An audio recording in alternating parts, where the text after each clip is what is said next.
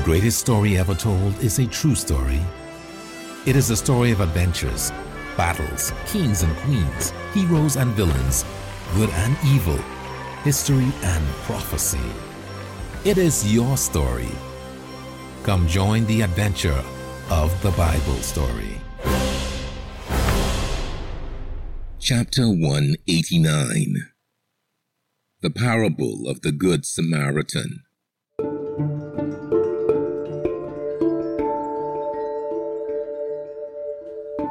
A short time later, Jesus and his companions arrived back in Judea. An expert in the law of Moses spotted the group and decided to test Jesus. Teacher, He asked, what must I do to inherit eternal life? Jesus replied with a question. What does it say in the law? He asked, referring to the first five books of the Old Testament. The man knew the scriptures well. Without hesitation, he said, They say to inherit eternal life, you must love the Lord your God with all your heart, soul, strength, and mind. And you must love your neighbor as yourself. This answer covered all of the Ten Commandments. The first four are about putting God and His family first and loving Him passionately. The last six are about loving others as we love ourselves. That is correct. Jesus said, If you do that, you will have eternal life. The man wanted to show everyone that he had a deep understanding of the law, so he asked Jesus. But who is considered to be my neighbor? Jesus answered with a parable. There was once a man walking from Jerusalem to Jericho when he fell into the hands of some robbers. They took everything he had and beat him badly, leaving him half dead. A little while later, a priest was going along the same route. When he saw the injured man, he passed by on the other side of the road. Later, one of the temple assistants was traveling down the same way. Like the priest, as soon as he saw the beaten man, he went by on the other side. Then, a man from Samaria came traveling along the route. When he saw the hurt man, he felt compassion for him and went to him. He treated and bandaged his injuries and put the man on his donkey.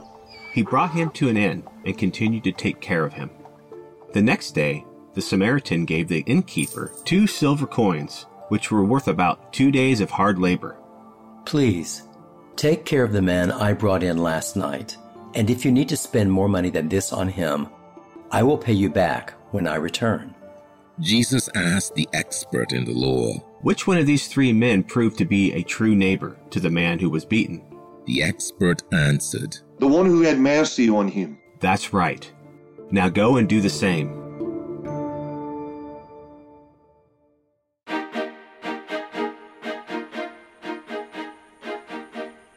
The sun was setting over the town of Bethany on the southeastern slope of the Mount of Olives when Jesus and his disciples arrived. It did not take them long to spot the house where they would stay that evening. Martha and Mary were standing outside of it, waving to the group. You have arrived. Martha said, as Jesus and the others came within earshot. Welcome to all of you. Mary said, Earlier in Christ's ministry, the sisters had heard him speak and had seen him work miracles. They had been convinced that he was the true Messiah. They had told him that if he and the disciples ever needed lodging near Jerusalem, they would always be welcome to stay at their estate in Bethany. The day before, Jesus had sent word that they would accept their invitation. Yes, we made it, Jesus said. and we are very grateful for your hospitality. Inside the house, Jesus began to speak to the group about the truth of God. The disciples crowded around him, and Mary sat at his feet to be sure she could hear every word. But Martha did not sit down. She wanted to be sure that everyone's cup stayed filled with water. She darted in and out of the kitchen several times. to refill the baskets of barley bread and to slice cucumbers and other vegetables for the men. She was also worried that some of her guests were uncomfortable since there were not enough chairs for everyone. Here is another blanket that I fetched from the neighbor. She said to Thomas in a loud whisper. And Bartholomew, are you sure that cushion is comfortable enough? Should I find another one? Martha looked at Mary, sitting there listening to Jesus. What a disgrace, she thought. She was appalled that her sister would sit and leave her alone to serve the guests. Martha decided to start filling cups and plates even faster to try to get Mary's attention and hopefully get her to help. But Mary remained locked onto Christ's words of truth. This continued for nearly an hour, with Martha growing more frantic with each passing minute. She thought that if Mary would not notice her, then perhaps one of the men would notice her effort and ask Mary to help. She began huffing as she entered and exited the room. But since they were all listening closely to the words Jesus was speaking, no one seemed to notice Martha. Finally, she couldn't hold her tongue any longer. Master Jesus, She said, do you not care that my sister has left me all alone to tend to all the serving? Please ask her to help me. Jesus smiled at Martha. He appreciated her concern for their practical needs and comforts, but he knew that she was going overboard and forgetting that spiritual needs are far more important. Martha, Martha, He said warmly, you are worried and upset about many things, but only one thing has really eternal significance. Mary has chosen to focus on the one thing that is needed most, and it will not be taken away from her.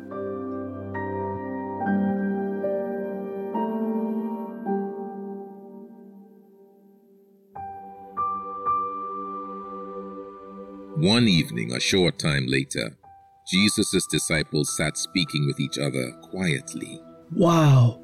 After all this time, he is still over there praying. Andrew said. He pointed in the direction of Jesus, who was in a secluded spot just out of their view.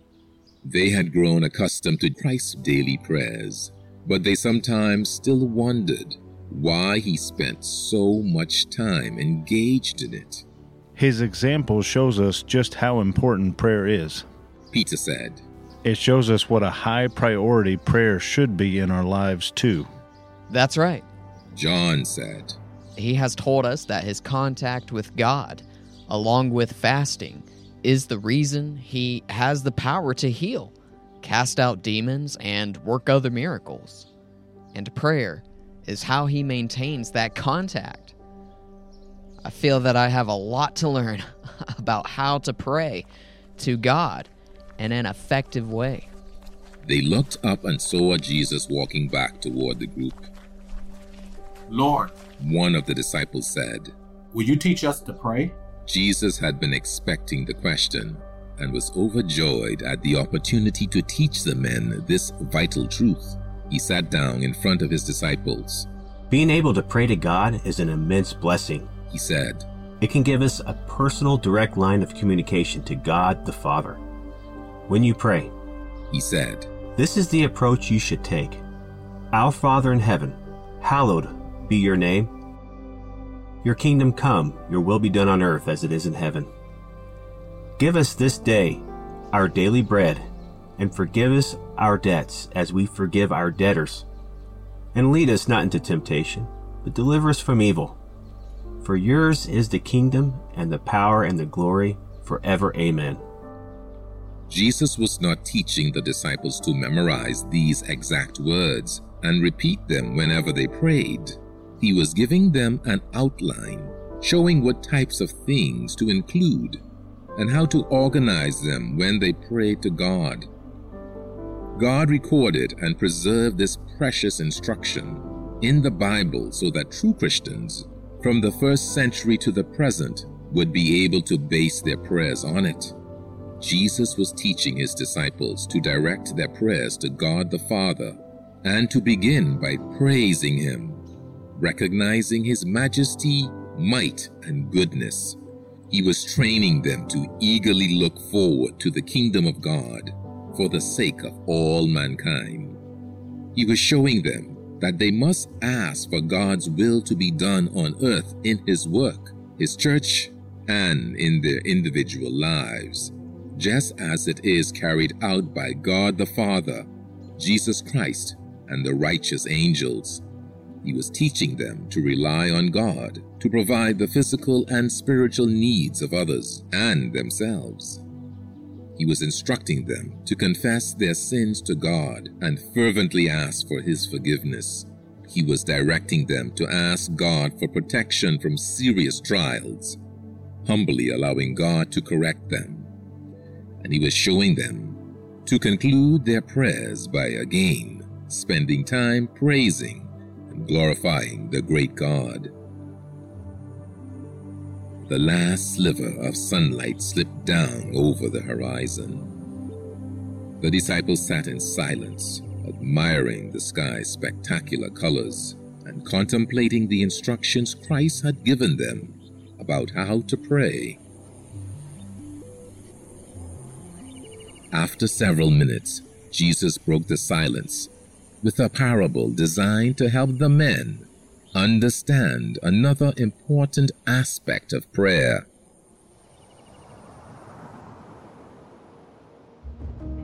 Imagine that you go knock on the door of one of your friends' houses at midnight and ask him to borrow some food so that you could feed a guest who came to stay with you. Your friend would tell you to go away because it is so late.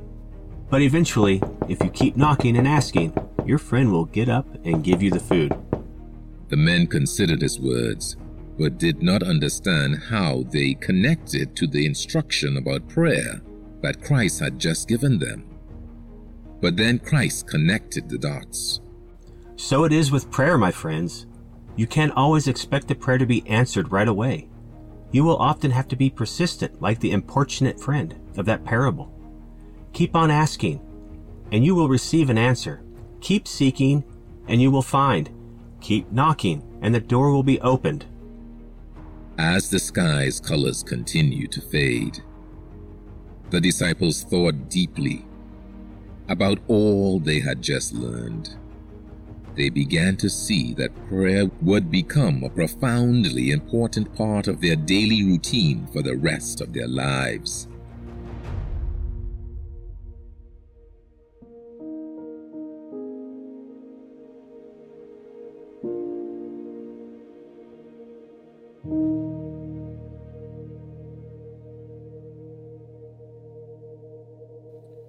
One morning, Jesus was in a public location, driving a demon out of a man that could not talk. After the demon fled, the formerly mute man was able to speak. The crowds who witnessed this were amazed. But a few of them thought that Jesus was not using the power of God to accomplish miracles. He drives out demons by the power of Beelzebub, the prince of demons. A young man in a brown tunic said, speaking loudly enough for the crowds to hear. Jesus explained why the logic of this accusation was deeply flawed. A kingdom made up of people who fight against each other will end up in ruin, and a family that fights will break apart. If Satan were to fight against himself and his own demons, how could his kingdom last? Your accusation that I used the power of Satan or Beelzebub to drive demons out is ridiculous. I used the power of the mighty God to force demons from people. Jesus went on to tell the people once again about the sign of the prophet Jonah and how he would be in the earth dead for three days and three nights. Just as the prophet had been in the massive fish for that amount of time, he also spoke to them about the importance of letting God fill us with His perfect light.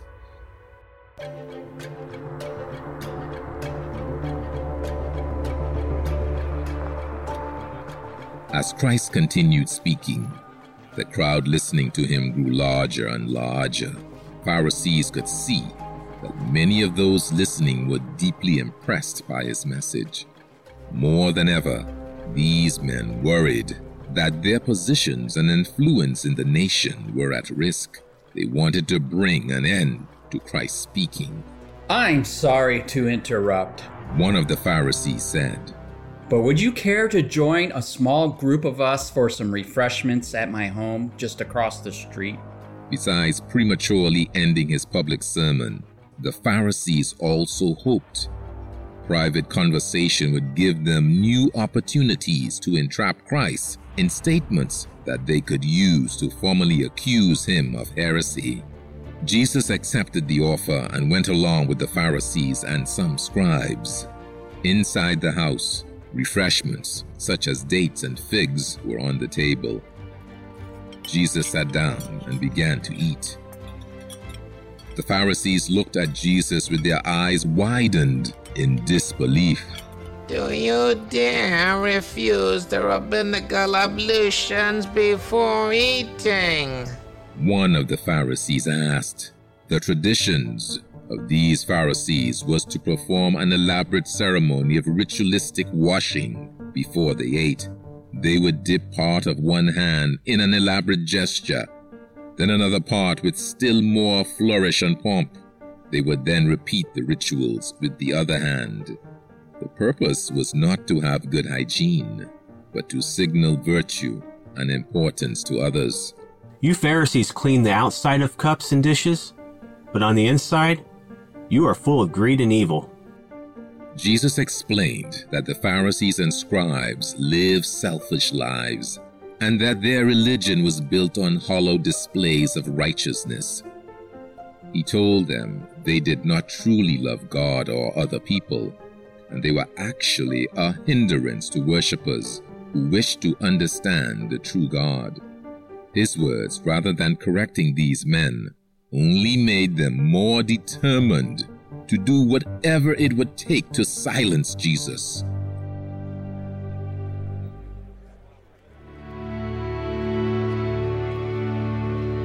When Christ went back outside to where he had been speaking to the public, he saw that many thousands of people had gathered. So many were packed into the area that they were stepping on each other. Even though all those people were there, Jesus decided to speak mostly to his disciples. He told the twelve to be alert about the dangers of the leaven of the Pharisees, which he explained is hypocrisy. He instructed the men to fear only God and not men. He also told them that everyone who publicly acknowledges that they belong to Christ will be given spiritual rewards in heaven. Be careful about becoming greedy and materialistic. He warned them. Jesus explained that a fulfilling life is not the result of having an abundance of possessions. He told them that it is foolish for a person to store up all kinds of earthly wealth, but to not have a rich relationship with God. For where your treasure is, there will your heart be also, he said.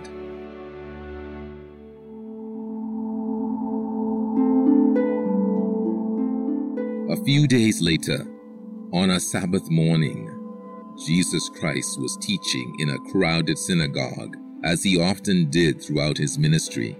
As he was speaking, he noticed a woman in the audience with a terrible affliction.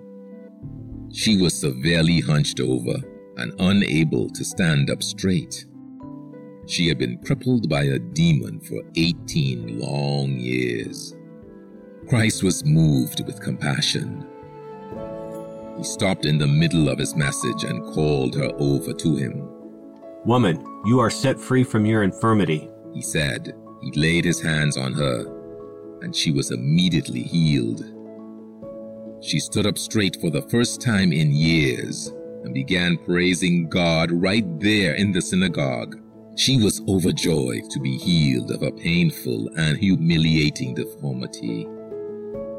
The ruler of the synagogue, however, was upset that Christ had healed on the Sabbath day. He accused Jesus of breaking the law. There are six days for working, the Pharisee told the congregation. Come and be healed on one of those days and not the holy Sabbath. This man thought he was a better Sabbath keeper than Jesus Christ. You hypocrites, the Lord responded. Do any of you refuse to untie your ox and lead it to water on the Sabbath? Shouldn't this woman, whom Satan had bound for 18 years, also be released from her bondage on this day? The Pharisees had made the Sabbath day a burden with their unbiblical rules and oppressive observances. Christ took this opportunity to show everyone there that the Sabbath is a day to grow in love and that it pictures a time when everyone will have health and freedom. Christ's detractors were ashamed, and the crowd rejoiced for all that Christ had done there that day. After this miraculous healing and confrontation with the synagogue leaders, Christ continued teaching. He repeated the parables of the mustard seed and the leaven, both of which show that the kingdom of God starts very small, but will grow into something that covers the entire earth and universe.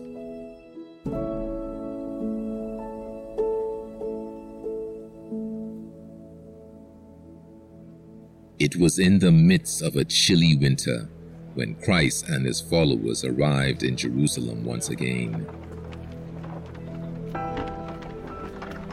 The city was bustling with residents and Jewish pilgrims who were visiting to celebrate the Feast of Dedication, which is also called the Feast of Lights, or Hanukkah. The Jews celebrate this eight day holiday to commemorate the cleansing of the temple by the Maccabees that had happened almost 150 years prior. Christ entered the crowded temple and was immediately confronted by the Jews. They surrounded him and began to scoffingly ask about his identity.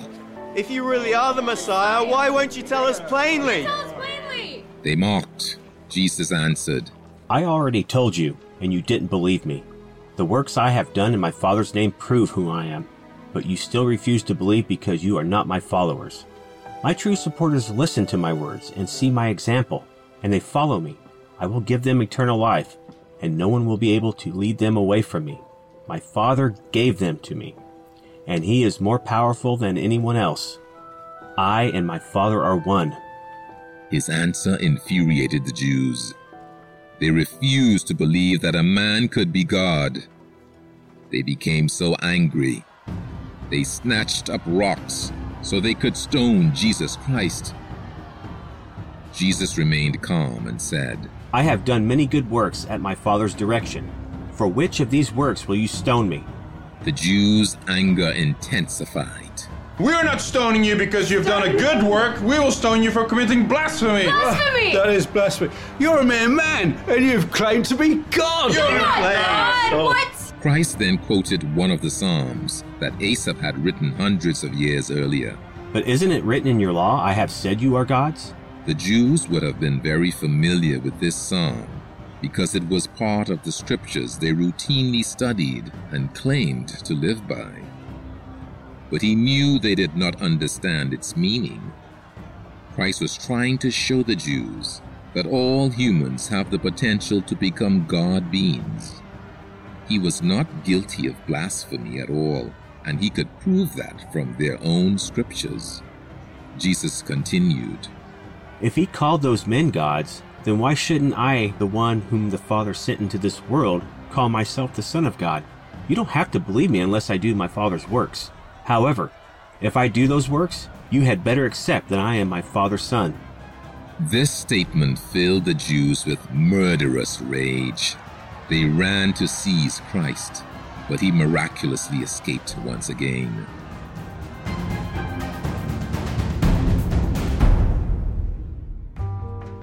Jesus and his followers began traveling toward Perea on the east side of the Jordan River.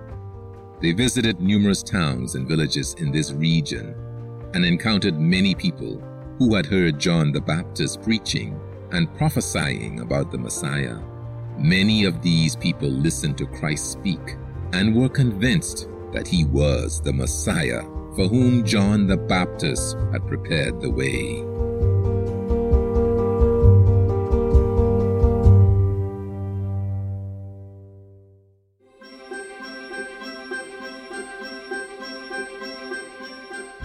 Be continued in our next episode and continue the adventure by reading the Bible story. Find it under the Resources tab at pcg.church.